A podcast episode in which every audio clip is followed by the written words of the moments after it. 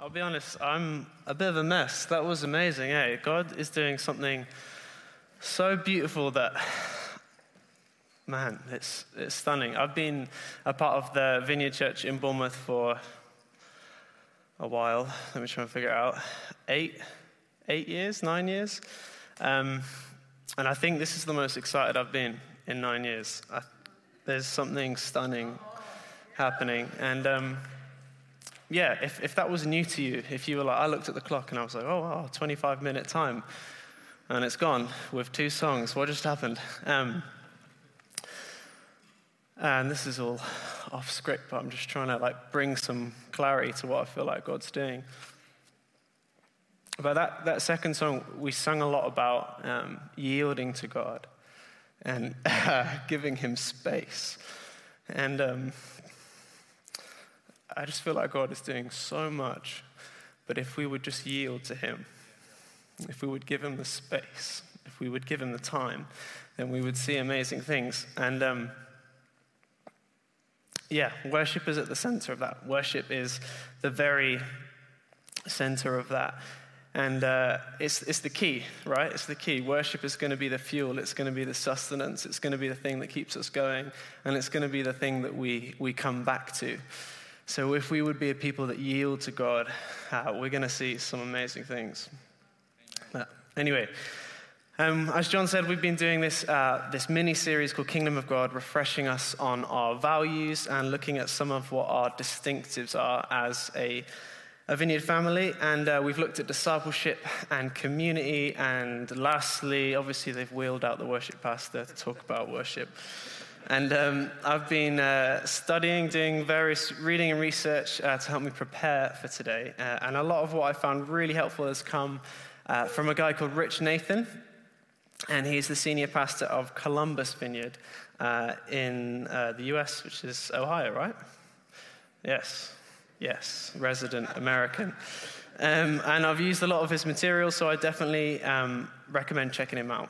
Um, but worship, it's, it's a huge topic, right? It pretty much encapsulates the entirety of the Christian walk, and we could look at many angles uh, and lines of thought, but this morning I want to bring it back uh, to basics. And so basic, in fact, I'm going to ask you uh, a question that's been dividing folk for millennia Who's a dog person and who's a cat person, right? Can I have dog people?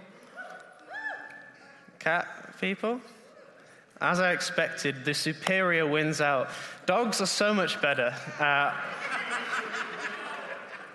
I've had both. Uh, it doesn't help that I'm wildly allergic to cats. But um, two, I've had two dogs. Uh, they're amazing. And, uh, and this is why they're better, right? In my opinion. Because you have a dog, right? You look after it, you take it for walks, you feed it. And they think you're just the best. They think you're amazing. They think, wow, you must be God. It's incredible. But you have these little snooty feline things, and you, uh, you look after it, you change their little tray. I don't even know what you do with, dog, uh, with cats. Like, they just kind of, they don't really care. They just leave you. Anyway, side note, my bias. But cats, you look after them, and they have this way of thinking, wow, you're looking after me. I am amazing. I must be God. And the difference between dogs and cats is just that. And there's a guy called Stephen Hawthorne, and he's a mission specialist, and he takes this a little bit further. And he says the problem with us in reading the Bible is that the Bible was a book uh, written for dogs, but read by cats. Now, um, what does that mean? The Bible's a book about God. Faith is about God. Worship is about God, but often we live our lives as though we're the main character, which, to be honest, is kind of understandable. You know, our, our, entire existence is a barrage of media influence that tells us that you're the most important person in the world. You do you, put yourself first, um, chase your dreams, you know, the list goes on. But this morning, I want to suggest to you that the key to worship as well as the key to a successful life in the kingdom of God, is that it's not about you. We attribute worship to many things, to singing and sacrifice and serving, but ultimately the only defining characteristic of worship, however it looks, is that it's unto God.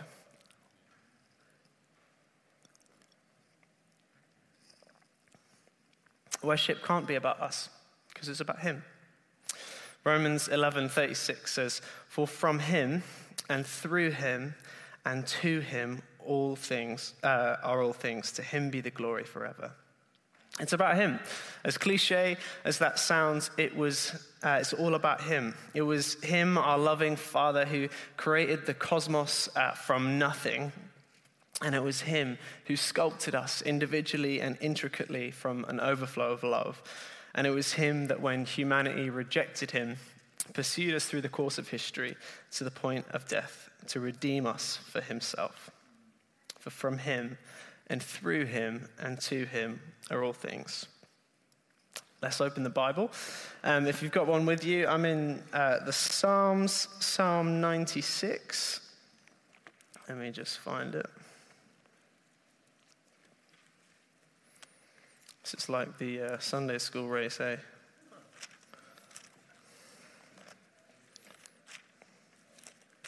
I'm going to read from the ESV, but whatever you got in front of you will work.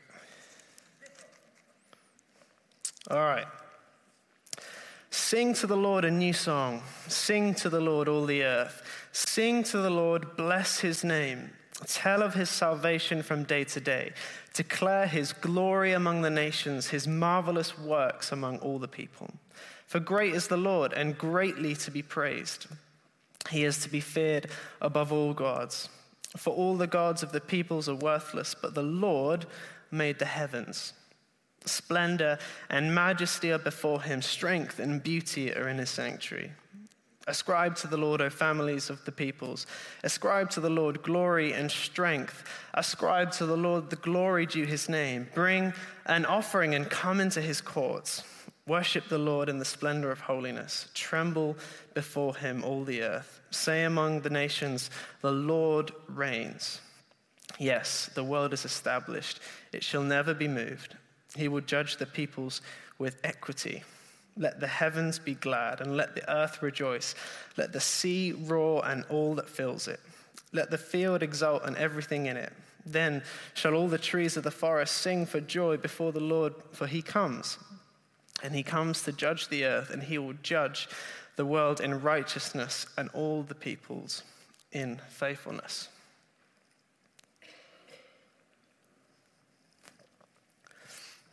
Immediately, in those first few verses, we're given um, instructions sing to the Lord, sing to the Lord, proclaim his salvation, declare his glory. The psalm is littered with verbs and actions, and these aren't suggestions to be considered. Not once in the whole psalm are our feelings considered.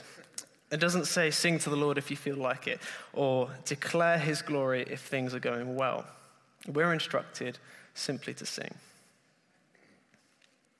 The problem with uh, this for us is that our identity is so often wrapped up in what we feel, uh, what we feel, that we find it paralyzing to do things that conflict with our feelings and emotions.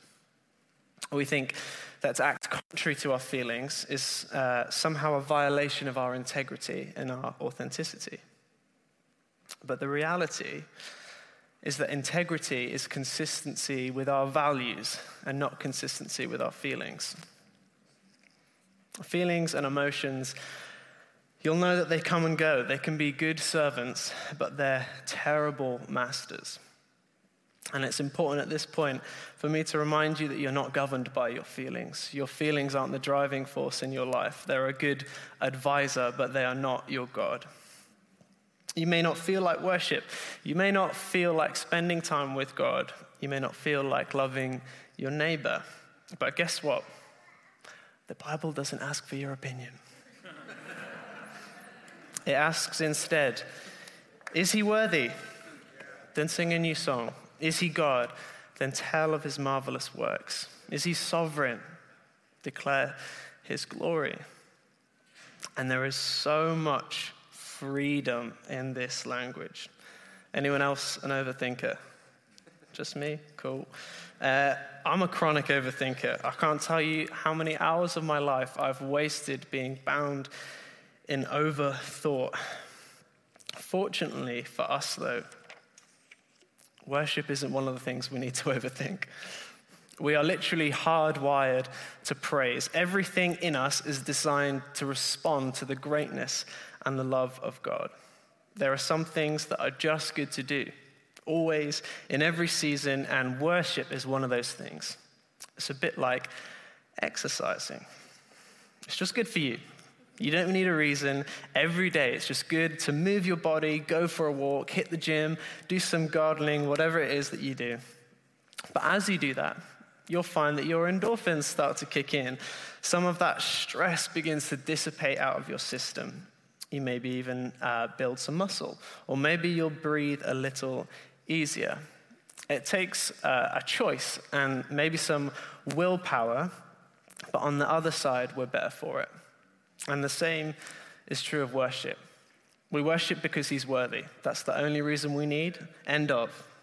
But in the process, we're softened and we're renewed and we're molded and we're perfected.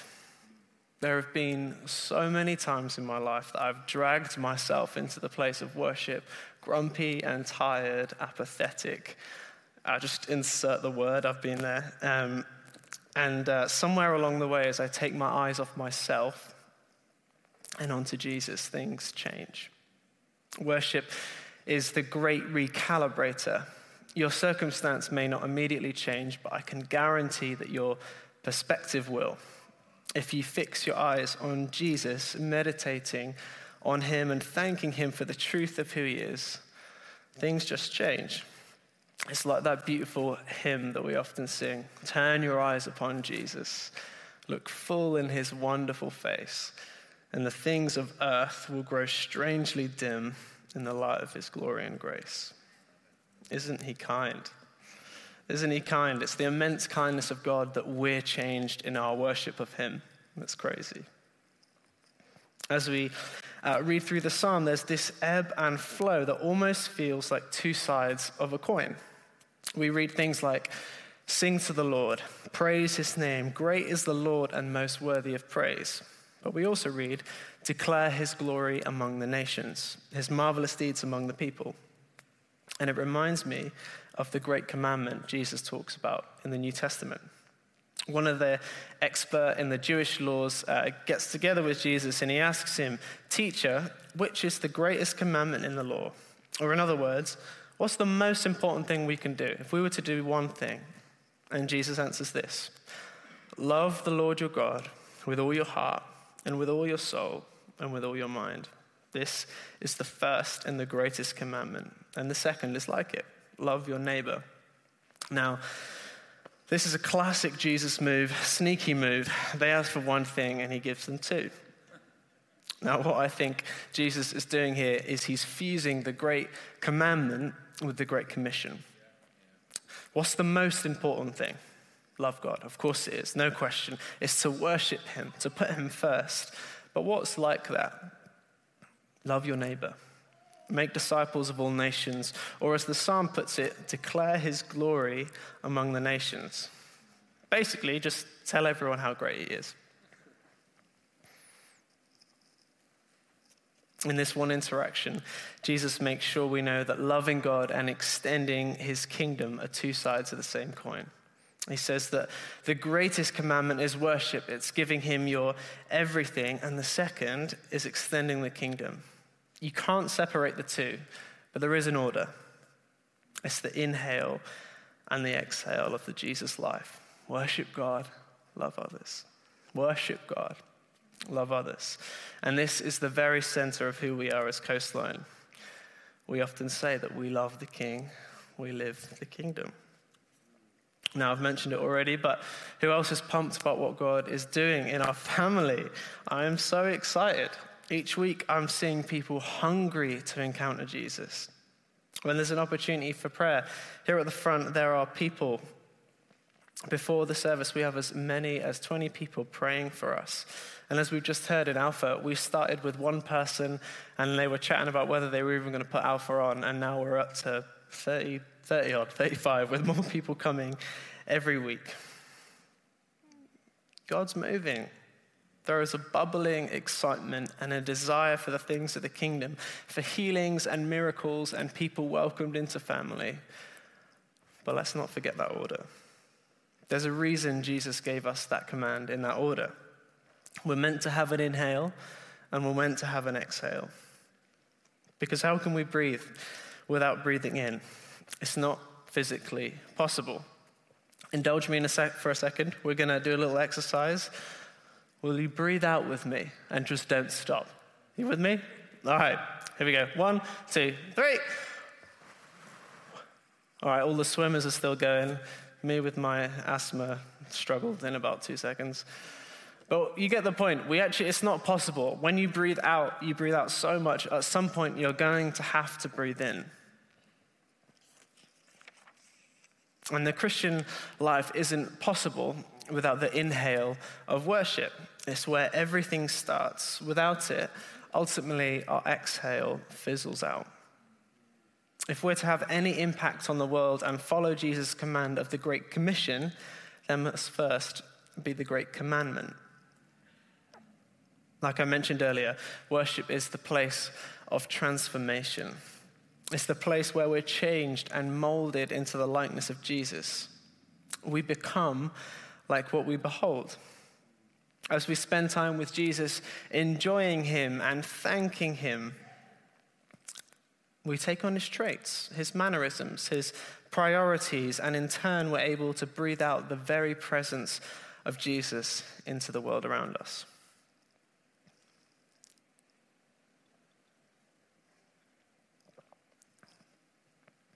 One of my favorite pas- uh, verses in this passage is verse 8 Ascribe to the Lord the glory due his name, bring an offering and come into his courts.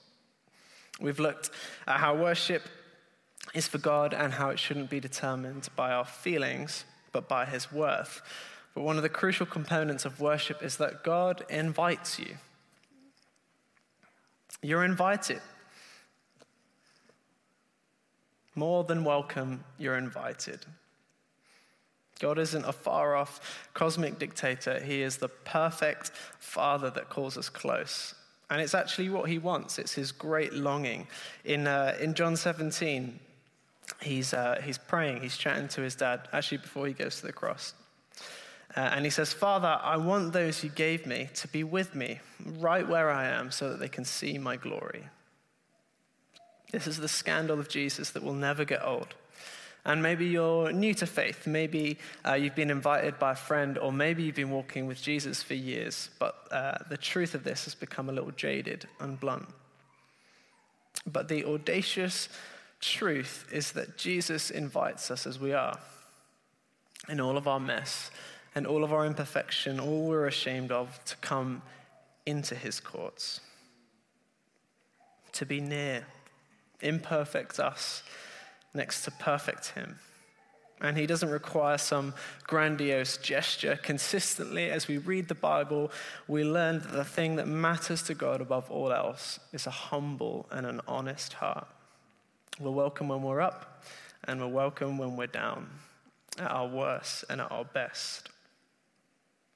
And I don't know about you, but it sounds like he's actually excited by that prospect. Let's look at those words again. He says, Father, I want those you gave me to be with me right where I am so that they can see my glory. Those aren't the words of someone who is merely tolerating us, they're the words of someone that loves us, wants to be close to us. So we get to come confident. And more than confident, we get to be brazen and bold in his presence, knowing that he wants us and that He made a way by dying for us so that we can come close. And secondly, we're urged to bring. The wise men at Jesus' birth brought gifts. The woman caught in adultery brought a year's worth of wages in perfume and poured it over Jesus. Abraham was ready to sacrifice his son Isaac. The disciples left their jobs and their homes to follow Jesus.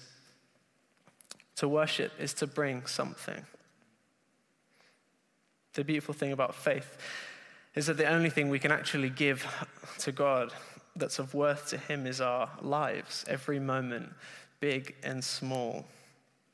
Gone are the days of the Old Testament where every offering was uh, legislated and prescribed. In Jesus, we're free. We can't work to impress him, we can't earn his love.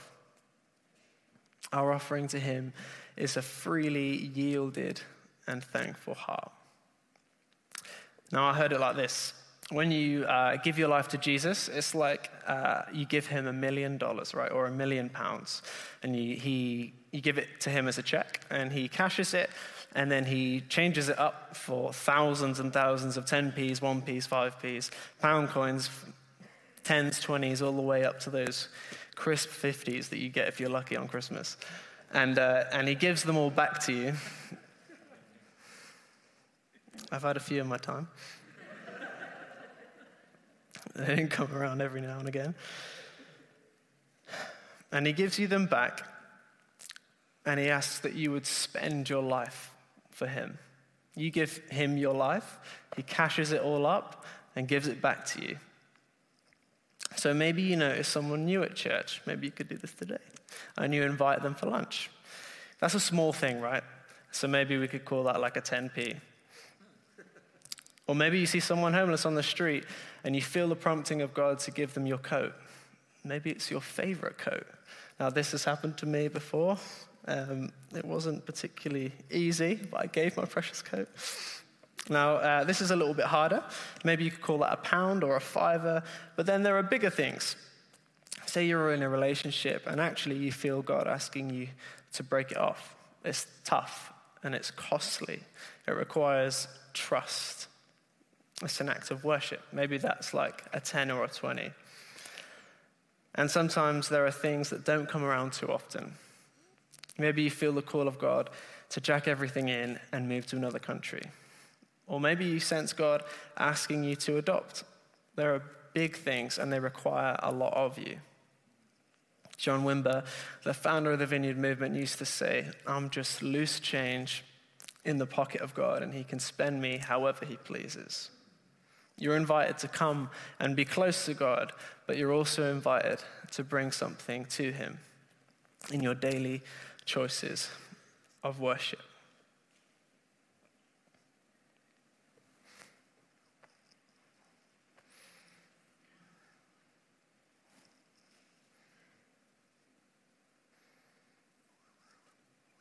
I'm so excited, you know, for what God's going to be doing throughout our family and, into the next season.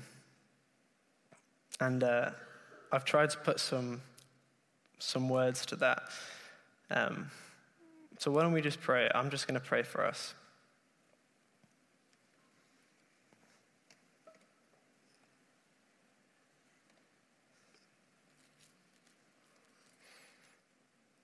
My prayer for us as Coastline is that we would be a people of pure and unrestrained worship. That we would be compelled by the vastness of God, recognizing the immensity of his love, and dive headlong in, tumbling into daily demonstrations of love for Jesus. That we would have laser clarity, leaving the snares of overthought and reservation behind. That we would value the worth of God more than our fleeting emotions, and that we would come into his courts, bringing our offering, knowing that worship is about him and not about us. My prayer is that we would be a people that run to the place of worship. You know, we wouldn't think twice. Whatever state we happen to be in, whether struggling with sin, shame, grief, or deep questions, or if we're full of joy, celebration, and wonder, that we'd make the choice to come, knowing that as we fix our eyes on God, we're transformed. That as we bring all of ourselves, we find every need met in Jesus.